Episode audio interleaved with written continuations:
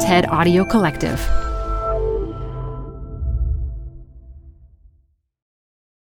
Hi, I'm Debbie Millman. Canva is great for designing visual content for work, no matter what industry or department you work in. Now your next presentation with Canva Presentations. Start with a professionally designed template and use it as a springboard for your design. It's a serious time saver. Time to present but can't be there in person? Enter Canva Talking Presentations. Record yourself presenting and add your talking head to your slides so your audience can watch your perfected presentation anywhere, anytime. Start designing today at canva dot com. Designed for work. Apple Card is the perfect cash back rewards credit card. You can earn up to three percent daily cash on every purchase every day. That's three percent on your favorite products at Apple, two percent on all other Apple Card with Apple Pay purchases, and one percent on anything you buy with your titanium Apple Card or virtual card number.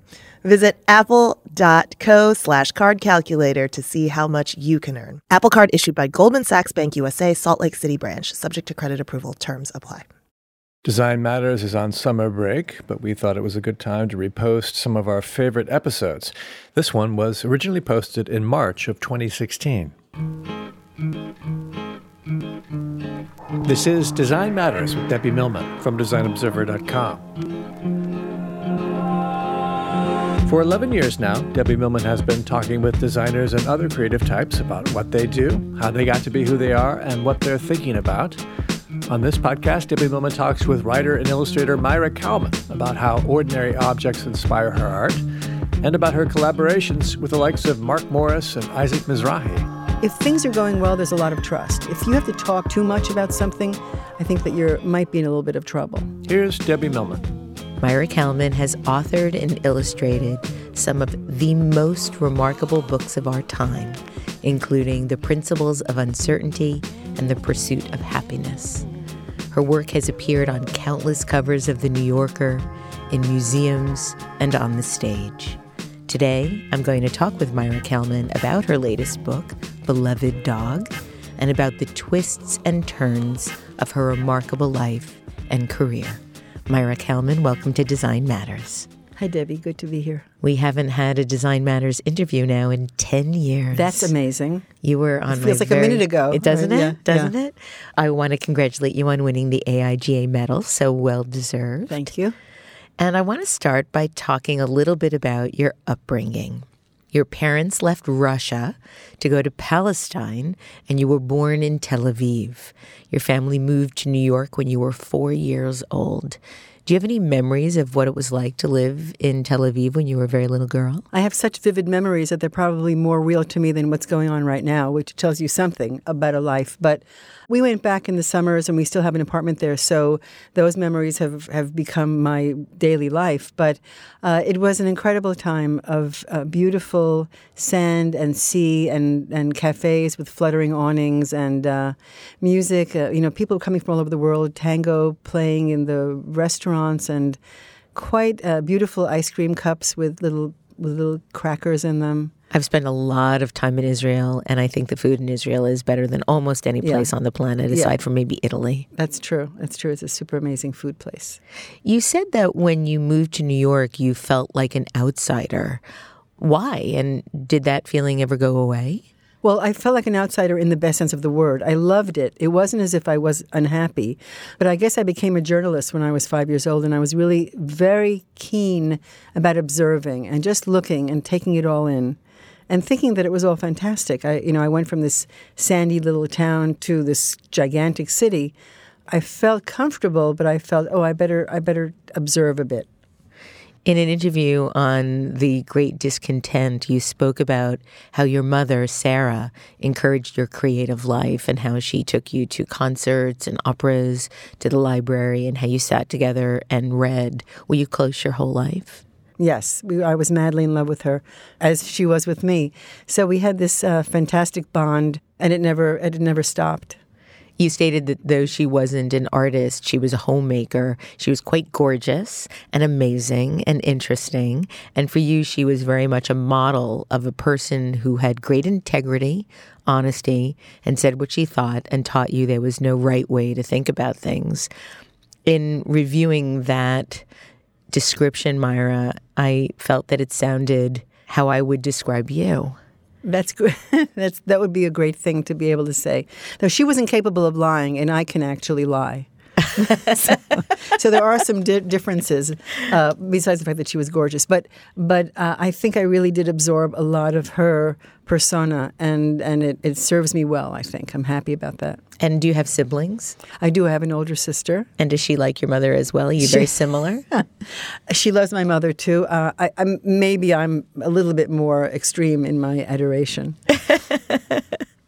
You also said that your mother had no real need to have any information of any kind about anything. And I think that her map of the United States, which you include in your book, The Principles of Uncertainty, is a really wonderful example of this. In the center of the map is a great blob of American landscape in which she wrote, "Sorry, the rest is unknown. Thank you." Um, and you've stated that you take that to mean the rest is unknown. Who cares? Go to hell. Um, how did that map influence you? Well, it's the absolute expression of a person who really is so irreverent and has really has a great sense of humor, but also is doing it naturally, not trying to be funny, not trying to be coy. And so, you know, not getting it right, but just getting it the way that you need to get it is really the point of it all. And so everything was acceptable. Accept- and, and, and artistic. Yeah. You know, th- that sense of the unconditional love that you were talking about before absolutely came through. And also the sense of you should daydream because that's the right thing to do. No worries. You know, read a lot, play your piano. Maira, do you have any sense of how rare that is? I hear that from people, but I, you know, I can't imagine how else it would be. Your father was a diamond salesman, and he traveled a great deal for his work, so you were raised in a house of women, your mother, your aunt, your sister, and you, and you stated that your encouragement came not from being told to try any specific thing, but from being loved and told that whatever you did was great. Did you really have the sense, or do you still, and if you did, do you still have the sense that what you do is great? No, I think that what I do is terrible. I'm, I'm I'm constantly tormented, and that's I mean, but I think that's the nature of creating anything. That if you don't have doubts, then there's some. I think there's something wrong with you if you don't have doubts. So there is the duality that you have tremendous insecurity and a tremendous need and a drive to do the work despite that or because of that. I don't know. So I am always worried and always waking up in the middle of the night wondering how I could have done it better, and next time I will do it better. And that kind of propels me into being very excited and uh, almost hysterical about any project I do. Hysterical in a good way? No, in a terrible way. Oh, no, no. But again, I don't, you know, those, I've, I've come to the point where I think that the nature of worrying or doubting or, or you know, fretting uh, is part of the process. You romanticize it in such a way that worrying and fretting almost feels totally acceptable and even more than okay. It, it feels almost aspirational. You know, I'm in a good mood today, so it sounds like fun, but it's no, not. No, but I mean, even just from, from reading all your work and and experiencing the sort of beautiful pathos of knowing that there's a part of us that's all a little bit broken or a little bit askew or a little bit, or maybe a lot imperfect. Somehow reading your work and being involved in your world somehow makes it feel all okay. It's almost like what your mother was doing for you with the unconditional love you do for your readers, in that you allow them to feel okay in the world as is. So what thank cho- you for right. that. You're welcome. What cho- and I say, what choice do we have? But thank you. You attended the High School of Music and Art, which is now the LaGuardia High School of Music and Art and Performing Arts. Yeah. Um, you studied music. Right. You also had piano lessons and yeah. dance lessons when you were growing up. At that point, did you want to be a musician? No, I knew I wasn't very good. I was good enough to get into music and art, so some proficiency and some feeling, but absolutely not. Once I got there and I saw what real musicians were like, I said, well, that's not going to happen. But I never thought that would happen anyway. It was just, a, an, uh, you know, I adore music, and I still, that's really an important part of my life and part of my work that's happening now, but I, I would never be a musician. What instruments did you play when you were growing up? I played the violin and the piano. So you did play the violin. When I saw your um, Elements of Style opera, you seemed to be playing a I violin was air, yeah, it was quite airplane. proficiently. And I remember thinking, my God, is there anything this woman cannot do? Well, and I cannot play the violin anymore. I was pretending. But I knew, but I knew how to pretend. When did you decide that you wanted to be an artist and a writer? I decided that I wanted to be a writer when I was a little kid. When I read, we you know, was reading so much, and I read Pippi Longstocking, and I said, "That's it. That's that's what I'm going to do. I'm going to write books, and I'm going to be a strong and wonderful girl." Uh, that that disappears quickly when you when you go into your adolescence, and then everything is very shaky.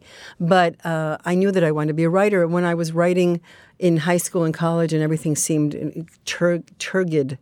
Or is it turgid? Turgid. Clearly, I, I wasn't that good um, with my words. So at any rate, I decided that I couldn't write anymore, and it would be quite easy and delightful to draw my stories. And it was, you know, Saul Steinberg was a big influence, and a lot of, there was there was a, a real something in the air about I can do this in another way, and I don't have to write. What was it about Pippi that you liked so much? Well, the writing is fantastic. Astrid Lindgren is is sublime, and just the there is a heroine who is a brave, independent, saucy, feisty, fearless girl. I mean, who wouldn't love that? Did you do your hair like her in the no, braids? No, but I, we did that for Lulu. Our, I did. I put Pippi. I put wire in my braids to That's have hair like her. Pippi. Yeah. Yeah. You attended uh, New York University in the late sixties, and that is where you met the man who would become your husband, Tibor Kalman. Tell me about your first meeting. Was it love at first sight? Well, I think for him it was, but we were in uh, in summer flunk-out class in economics, and we were both on the verge of being thrown out of school after our first year of doing very badly, or, or not really caring. And uh, he asked me to go out for a cup of coffee. So we went to Washington Square Park, and he drank black coffee and smoked a cigarette. I don't think he had done either yet, but I think he was trying to impress me, and I, and I thought, well, this is okay. I liked, I, I you know, what what happened was that we knew immediately that we had found each other. Really? Yeah. I mean, we broke up a few times after. After that, it's not as if it stayed. But you actually have told me you broke up three times. Yeah, that's probably that's true. Why were you in a flunk out class for economics? I can't understand why. Well, you... we had to do our basic things. I mean, oh, we had other okay. classes that we had flunked out of, but we met in the economics class. So you dropped out of N Y U. You yes, both dropped both out did. of N Y U. Was it because of academic reasons, or was it because you just lost interest in that type of education? I spent most of my time in cafes writing bad poetry and knitting uh, sweaters for Tibor, as I've written, and and he was trying to you know blow up the math building. It was uh, the, you know Vietnam and S D S, and the sense of that there were so many other things to be doing besides going to school. So it didn't compel me. In, in a way that I was motivated, and it, and he certainly was, you know, ready to go to the barricades, and then he went to Cuba with the Venceremos Brigade. So it's a little bit fuzzy exactly what happened, but also, you know, the sense of feminism exploding in the air in those days. So there was so much going on. School seemed like the least important thing to us. Do you ever regret dropping out? Uh, no, not at all. In your official bio, it said that in nineteen seventy-nine, Tibor started M and Company, but didn't you start it together? No, he started it with two partners. Well, Carol Baconowitz yeah. and Liz Travato, who were friends and who had who we had met at Barnes and Noble when he was the creative director. And I was always there as a kind of, you know, there with him, clearly, uh, there uh, as a kind of muse, as a kind of... We are the M and M and Company, Maira. So I'm going to take that, right, I'm going to take that as a real thing. And that, and that sense that I was doing other things, I started to illustrate, and I would always be around part of the time. So, and the dialogue that we had constantly was was about work and about all of that creativity. So, you know, I know that I was a big influence and a big presence there, but I wasn't official. You've stated that historically, M and Company was in the right place at the right time. There was an audience for the kind of work we wanted to do, and there was the ability to make it happen. And I felt like M and Company has been so influential in so many ways, not only culturally, not only in the community of graphic design, but in the great number of people that have come out of M and Company to then go on and create remarkable work. People like Emily Oberman, Alex Isley, Stephen Doyle. I mean, the list goes on and on. Stefan Sagmeister. It feels a little bit more than the right place at the right time. That that feels a little bit too serendipitous. Oh, well, you know, Tibor was uh, an absolute genius, and there, and to me, the constant inventiveness, the constant thrill of how his mind worked was just, you know, just uh, exhilarating in every way. And, and you know, when you ask about the, the determination to do a project e- through the worries, I mean, the, for me, it was the Tibor factor. I really understood and learned what it meant to be with somebody who was not daunted, who said, if you have an idea, that's fine, but you better do something about it. Otherwise, what do you? What's the point? And so that, to me, became the natural part of our life. And his, his uh, he, you know, very demanding, uh, incredibly strong personality. When he was in the room, there was nobody else in the room. I mean, that there was a lot, there was a lot of Tibor to contend with. Uh, but it was extraordinary, and there was nobody like him. In the mid nineteen eighties, you published your first children's book, Stay Up Late, illustrating the lyrics from a song by musician David Byrne, whom you met when he hired Tibor and M and Company to design his album covers for Talking Heads. What was it like working with David Byrne at that time? I mean, that was really in the moment for Talking Heads as well. No, it was it was very heady. But, you know, it was like super gawky time, super like nobody could really talk to anybody because everybody was incredibly eccentric and, and, and kind of uh, socially inept. We were all socially inept. So we'd go out to dinner. I don't think anybody spoke to anybody. But I had complete freedom to do whatever I wanted. And that was the, that was the atmosphere also, that the point is that you should be inventive. And the point is that you should say whatever you're thinking about. And and through that editing process, you come up with the best ideas, hopefully. At the beginning of the interview, you said that you became a journalist at age five. And though you've illustrated and written dozens of books since, you've said that the title of artist actually makes you uncomfortable. You much prefer and embrace the title of journalist. Why is that? Well, you know, it's a kind of... Um, it's a kind of cliche to think that the artist goes into a studio and has to come up with something.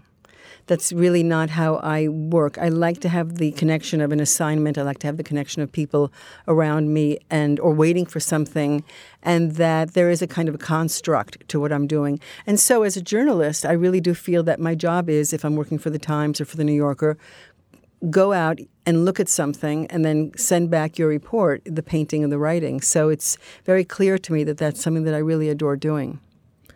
Tibor died of cancer in nineteen ninety-nine, and in your most recent book, Beloved Dog, you state, when Tibor died, the world came to an end, and the world did not come to an end. That is something you learn. I first read that while going through some truly what felt like a bottomless pit of grief at loss that I'd experienced, and it gave me great comfort. But I can't imagine coming up with that thought to begin with. How did you learn that, Maira? You know, when he was ill, and he was ill for five years, and so the process of that was devastating. But through it all, we had, you know, two children, and we kept working and, and taking care of the family. I was sure that I wouldn't be able to survive when he died. I was sure that it was really be over for me, and somehow the years would continue. And then in some crazy kind of, you know, way that I don't understand, I felt like I had taken on his courage and uh, and worked with a force and a fierceness that I hadn't had before. I and, mean, of course, you understand that time is short and that um, to make the most of your time. But I was able to. And I also had, you know, when you have children, you have to rally. In a two thousand three interview in iMagazine with the great Stephen Heller, you stated, even though feminism burst into being one rainy night, nineteen sixty-nine, Tibor and I still had a conventional relationship in the sense that I was in the background. I was insecure about dealing forcefully with the outside world.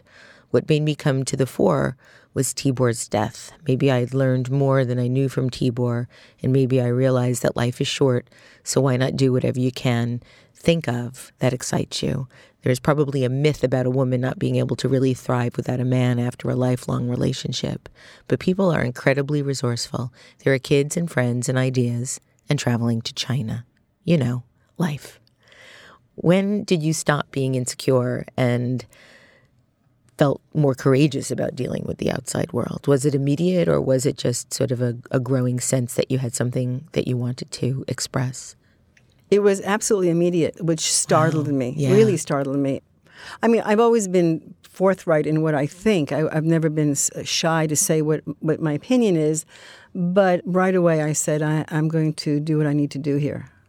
You've said it took a long time to become an illustrator, and in order to actually become a working illustrator, you talked to as many people as you could and would just ask them, would you like to hire me to do a magazine piece? Really? Is that how you did it? No, I had a portfolio. I of wasn't course. just I, yeah. I wasn't just stopping people on the street. Excuse me, excuse yeah, exactly. me. Anybody, well, anybody. But, uh, you know, the sense that you, in back in the day, with the portfolio and drop it off and expect a million rejections and get them. And, you know, I, in some file I have all my rejection slips from the New York or another place is saying, you know, good job or not good job, just, you know, get out of here. But, you know, I, I don't know why I had this kind of optimism that, that carried through that, uh, no, I'm going to pursue this. So, it, you know, it, it takes a while to do anything.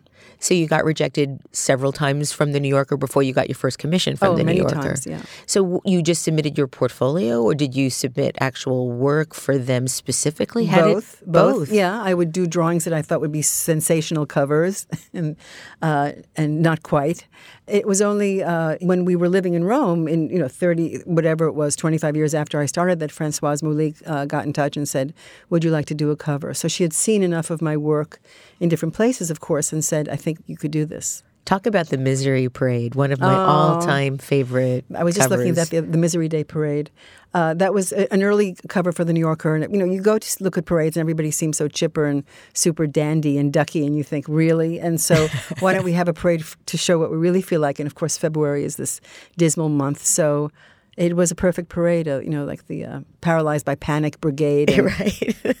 stuff I mean, like that. This is exactly what I mean about somehow making it absolutely okay to be part of the Misery Brigade. Right. You know, you just feel somehow this solidarity with the human race in, in yeah. looking at your work. Well, who isn't miserable? I mean, you know, yeah, exactly, so. exactly. Um Let's talk a little bit about your collaborations. I'd like to name people that you've collaborated with, and I'd love it if you could share what it was like, or an anecdote, or just a word or an idea. So first, of course, our wonderful Isaac Mizrahi, with whom you've designed fabric for. You also appeared as a duck in his production of Peter and the Wolf at the Guggenheim, um, wherein you wore tutu and flippers. So talk about your relationship and, and your work with Isaac. Uh, he's a, a dear, a dear and darling friend and man and human being in in the greatest sense of the word, and has such capacity for generosity of spirit. So, and very funny, of course. So, uh, you know, from the minute we met, we were just we fell in love, and uh, and now we're neighbors. And so, if he needs a duck, you know, he knows who to call. He told me that he has what he believes is the largest Maira Kalman collection in the world. I think probably he has a lot of paintings. Okay, Mark Morris, with whom you've designed sets for his ballets. Mark Morris is another genius. He's uh, I tremble before him. He's a formidable person. So. Uh, Uh, you know, he asked me to do a, a project once, and I said, I said, yes, of course. He said, you know, you don't have to answer yes. You're allowed to say no. And I thought, it's very kind of him to say that, but he'd probably kill me if I said no. So uh, we've had a great time. Also, that sense of, of uh, being able to do what you want to do with people who are smart and funny and strange. Hurrah. You worked on an opera for the Elements of Style with Nico Muhly, and then again on a piece for The Principles of Uncertainty. And in working with Nico, you stated that entering into that world and not knowing what the outcome would be was a big risk. Yet you did it anyway. And you met Nico, I think, when he was, what, twelve? Yeah. Nico and I, met, we were in Rome. We were in Rome, and he was twelve, and I was older. And he became part of the family. You know, he was my kid's age. So there was this fantastic connection. He and his mother were at the American Academy. She's a painter, uh, Bunny Harvey. And so we just became friends, and he would play the piano, and I would sing. I, I can't even, I can't believe how I would torture him with those kind of afternoons. What kinds of things did you sing? Like Italian, so- Italian love songs. Oh, how marvelous! Yes. So, uh, and then when he was older and came to Columbia, he worked for M and Company, and then he worked for me. So the connection was always there. And so, how did you go about collaborating with him on an opera when you had never done something like that before? How do you start collaborating when you don't even know what that means? Well, Nico does the composing. I was like, we had separate tasks. So I had a few desires that, you know, there were a few texts that I wanted to use and a few pieces that I wanted to have. And I also wanted to have uh, an orchestra of percussionists who were not musicians, so I could have a part in the, you know, in the show, uh, including Isaac and Rick and my sister and a few other friends. So I said, there are a few things that I want in it, like uh, things that I collect, like clattering teacups and saucers and typewriters. And, Wasn't there an egg beater? An egg beater? Yeah, egg beaters, because there's an egg beater in the book. So all of these mundane objects that fascinate me, that I paint, that I really love, I thought that they could become a presence in this counterpoint with real musicians and real singers. What about these objects, these instruments, did you find so fascinating? You know, they're all designed. So... Uh, if you like how they're designed, then you really love them. And, of course, they tell stories and they have relationships to times of day and the thing you drink your coffee from and what are you doing when you're drinking your coffee and, you know, who are you talking to or who are you having a fight with and, you know, what shoes are you going to wear then? You know, it's it's all a, it's all the same thing. You also collaborated with Daniel Handler, uh, a k a. Lemony Snicket, and Michael Pollan, illustrating their books. Is there a different approach you take when you're illustrating somebody else's words, or is it very similar to when you're illustrating your own words? Well, I'm a little bereft that I've given up part of the control of the book, so I'm incredibly polite, but maybe a little bit sad. And uh, no, I, I'm looking at the text the way that I would if I was illustrating something for a magazine and just seeing what feels right. And then there's a, a back and forth about what's working and what might not be working, and of course with a wonderful editor also. If things are going well, there's a lot of trust. If, if you have to talk too much about something, I think that you might be in a little bit of trouble. Can you talk a little bit about your process of painting, which I know is a gruesome question, but I really, truly am curious. Do you sketch or photograph your subjects first? How do you go about starting a painting? I spend a lot of time wandering around, so I'm photographing a lot. And then I have books and magazines, so I'm collecting a lot of reference that, that's up on the wall in a scattered way. I'm not sure what's going to happen and why I've taken it, but I know I'm going to use it for something. And some things I fall so in love with that I paint them over and over again. And then I'm always sketching before I go to paint. And writing and uh, and changing it and changing it and writing many drafts before I finally say, okay, this is it, I'm ready to paint. Maira, your work has really evolved over the years. I was actually somewhat skeptical when Isaac said he had one of the largest, if not the largest, collection of Maira Kalman in the world, because I very well may be up there too. Um, so I have a lot of work from your early years and work that is more recent. And it feels like the colors that you've been using are a lot denser. Feels like color is a lot more important in your work. There was a lot more white earlier on. Yeah, that's. I'm definitely becoming more adept, perhaps, and, and have more depth in painting. And I'm using gouache in a thicker way, and, and I'm starting to use oil paints. So, you know, it's it's become more painterly as opposed to more naive and, and drawing and sketchy. Let's talk about your columns for The New York Times, The Principles of Uncertainty, which was the first, and then and The Pursuit of Happiness.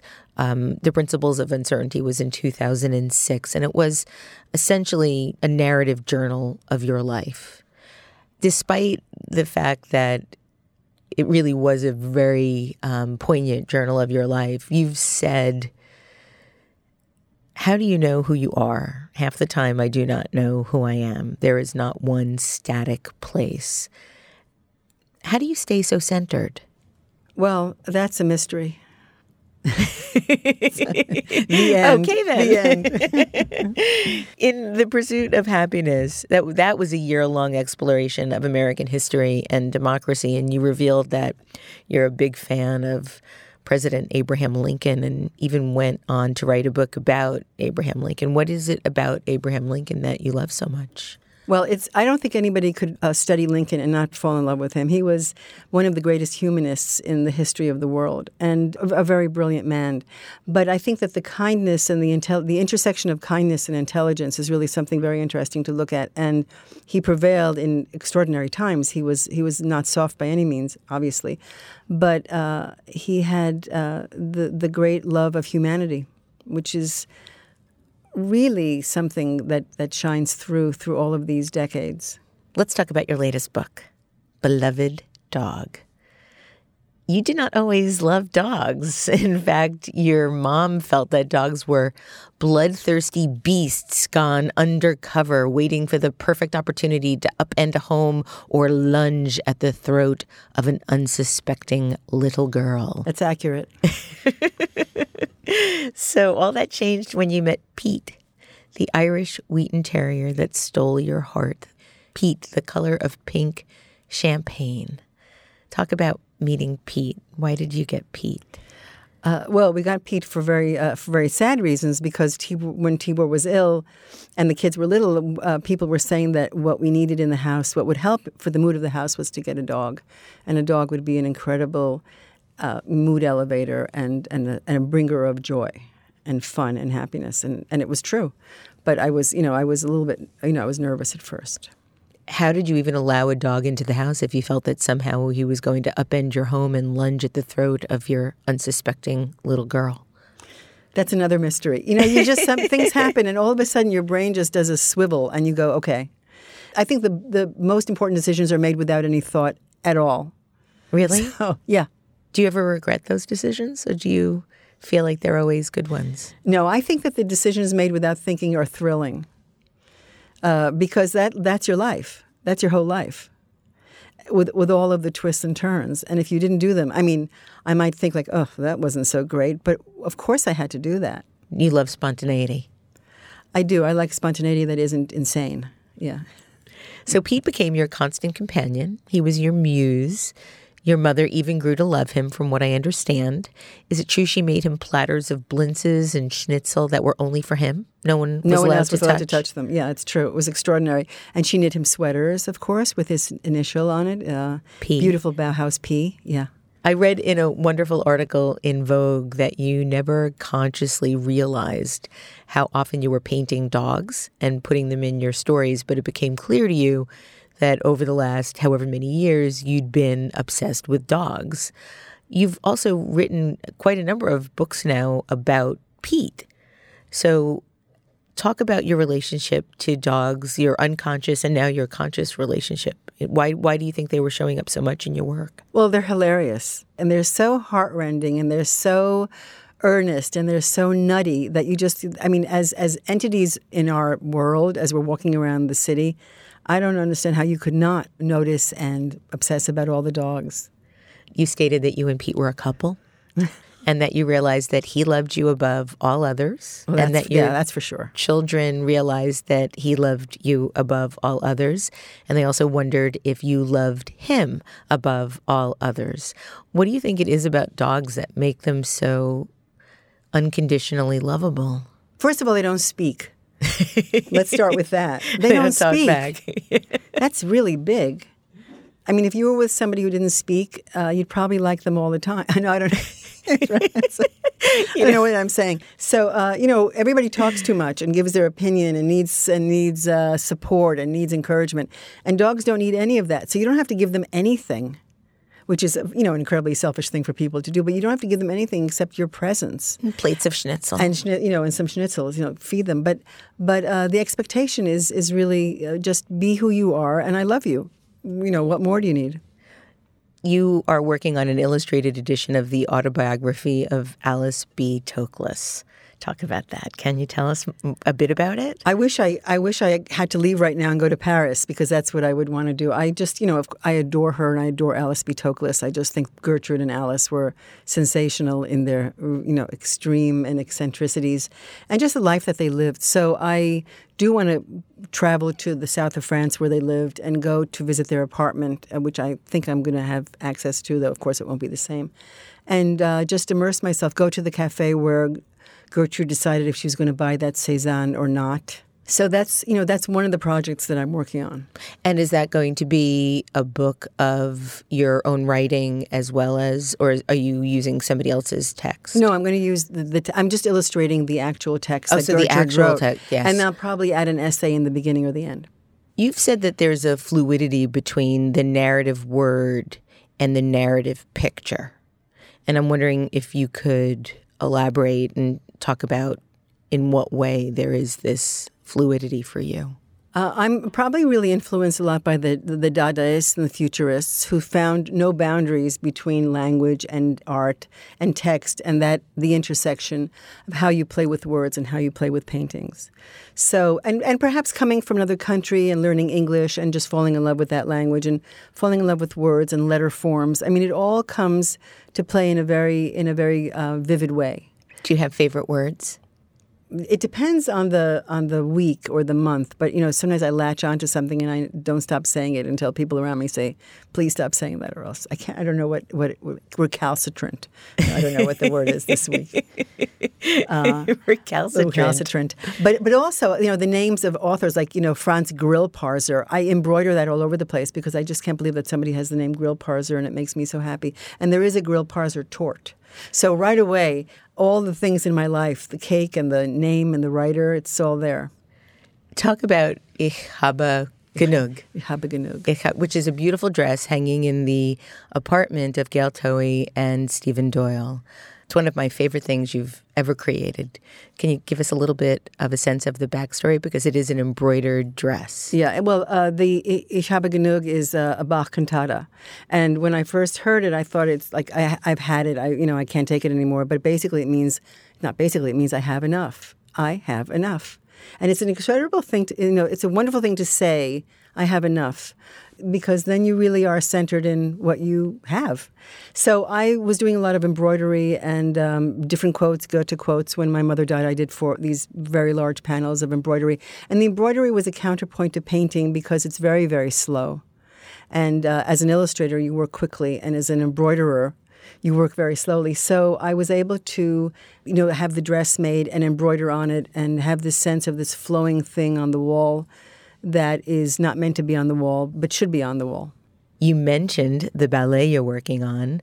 Um, John Higginbotham is a choreographer who was a dancer with Mark Morris, and he choreographed Isaac Mizrahi's production of Peter and the Wolf, for which you danced the duck part in the tutu and the flippers. And it was a very interesting comic role, and I believe you became friends at that point. And he wanted to work with you on a ballet together, loosely based on some of Principles of Uncertainty, I believe. So um, I believe this is going to be coming out in two thousand seventeen at BAM. Uh, we've been working on this, trying to create, he's obviously the choreographer, I am not, uh, but but based on it, my inspirations and work and how I'm looking at things and the sense of my movement on stage, because I you know I had always said that I, I was waiting for Pina Bausch to call me. For thirty years, I was waiting for Pina Bausch to call me to say, come on over and, and like you know do something with us. And she didn't, but uh, so John is my Pina, and in a way, Uh, he's throwing me into a whole new world where I will be performing also. And so, you know, it's it's terrifying and exhilarating in every way. And we're talking a lot about poetry. We're reading a lot of Baudelaire and uh, Lydia Davis uh, and and talking interesting about, combination. Yeah, no, it's it's it, it's actually amazing how how you can well what's inspiring at the time and why are those things influencing you. So uh, we're learning a Laurel and Hardy dance that is so charming you can't believe it. Anyway, so there are so many different elements in this, and for me, the last thing I ever want to do is act. I mean, that would be you know just like anathema if that's the word of the month. And so that should be. That's Let's do that. Nothing, Let's use that word. Nothing out to me. So I'm hoping that we create a piece that reflects a certain kind of honesty, a certain kind of whimsy. So some kind of intersection of pathos and wit and the story of a day. And will you be a principal dancer in I the ballet? Will be, I, I will be a principal. Without principles, I will be a performer. I won't say dancer. I'll say, uh, as they say, movement practitioner, though that sounds too clinical. I will. I will be one of the performers for sure, unless he fires me. And you never know. Let's talk about your collaboration with Rick Marowitz. You have created together the famous New Yorker cover, New Yorkistan. So can you explain what that cover is? It was um, in response to nine eleven and the trauma and the tragedy that everybody felt. And we uh, started talking about what all of these these tribes and how nobody knew what was going on. And then we started talking about New York and then about the neighborhoods in New York. And so it's a spoof in a way of a tribal city. New York is broken up into different neighborhoods, like uh, uh, the Mullahs and Wall Street and the Easy Pashtuns for Easy Pass and um, Pashminas for the Upper East Side. You know, but working with Rick is is actually an incredibly powerful relationship because uh, we're great friends and we can be incredibly uh, hurtful with each other, a k a honest with each other. And we both have a love of language and playing with words. And so we after that, we did the subway, the New York City subway map, where we took all the words off and put food instead of every stop, and every single word on the map was a food reference. And You've so done a lot of op-eds, a done, lot of arts done, yeah. for the New York yeah. Times as right. well. We just did a, we did a piece on uh, New Year's Day on uh, the state we're in. So the ongoing interest, he's curious about a million different things, and so that's wonderful. And he's curious about things that I'm not interested in. He tells me about politics, and I wish he wouldn't, but he does. And so uh, there's, a, a, there's a really nice balance of interests. So it's um, funny and fun. You've also collaborated with your son.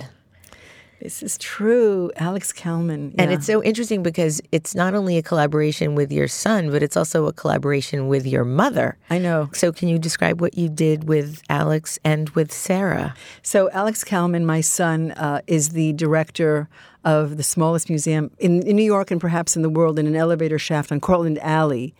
And it's called Museum. It's really a hole in the wall on a shoestring budget. And he's curated installations that reflect our life in this, in the kind of anthropological, design, vernacular, social commentary world, with a, also with a sense of humor. And then he had another little space that opened up down the alley. And when my mother died, I wanted to open a you know, museum of her closet in her apartment on Horatio Street, but that didn't work out. So we kept all of her things. And eleven years later, he and I created an installation that's on this alley. It looks like a diorama in the Museum of Natural History, with a glass front and a light bulb. And she wore only white, so it's a very graphic and stunningly beautiful, organized, neat as a pin closet. And so uh, that's what we worked on together and created Sarah Berman's closet. And is it still on exhibit now? It's not on exhibit now, but it's going to another place. It's going to the Met. Tell us about that, Maira Kalman. So if all goes well and they don't change their minds in the middle of the night, um, it's going to go to the American wing of the Metropolitan Museum as an installation, uh, as a counterpoint to the lavish and extravagant dressing rooms and furniture of the wealthy. So this is one woman who didn't have any money, who came from Belarus, in her apartment in Horatio Street, and how that life is also important, and that should be also in a museum and celebrated. And I believe that the Met is one of your favorite places on earth. You think that it it's, it's the a best. Sublime museum. The Met is the best place on earth. You and know. You go there all the time. No, I'm there, you know, once a week for sure.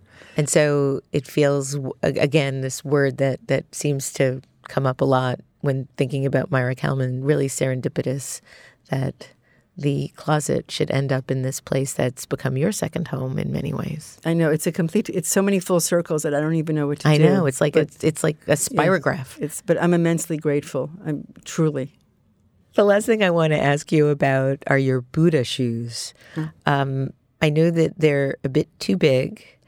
Um, talk about why you have these shoes and what they mean to you. Well, I was in England at um, the home, at Sissinghurst, which is Vita Sackville West's incredible home and the incredible gardens. And nearby, uh, this is in Kent, in England, and it's, you know, it's central casting, beautiful there. And so I went to a little village and I went to the thrift shop and bought these perfect brown shoes, that Oxfords, that were a little bit too big for me, but they were too perfect to turn down. So they're probably like two sizes too big. And so I started wearing them, uh, looking like one of those people that you look at on the street saying, oh, my God, I hope I don't end up that way. And it made me walk really slowly. Mm. So uh, I spend a lot of time walking, and of course, and I'm and I'm observing all the time. But this is really pushing it to an extreme. So I, I said those are, you know, the, my being in the moment. Very much in the moment, otherwise you're going to fall on your face. Shoes.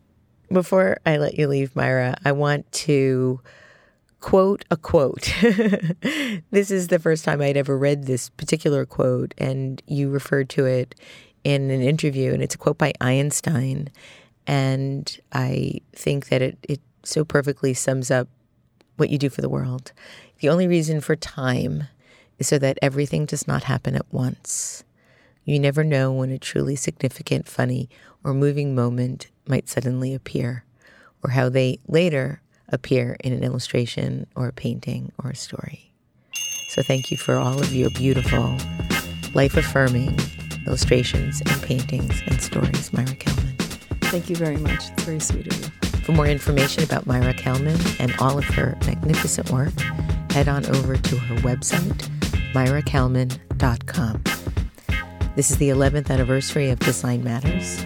I'd like to thank you for listening. And remember, we can talk about making a difference, we can make a difference, or we can do both. I'm Debbie Millman, and I look forward to talking with you again soon. Design Matters with Debbie Millman is recorded at the Masters in Branding Studio at the School of Visual Arts in New York City. It is produced by Curtis Fox Productions with technical assistance by Mark Dudlick.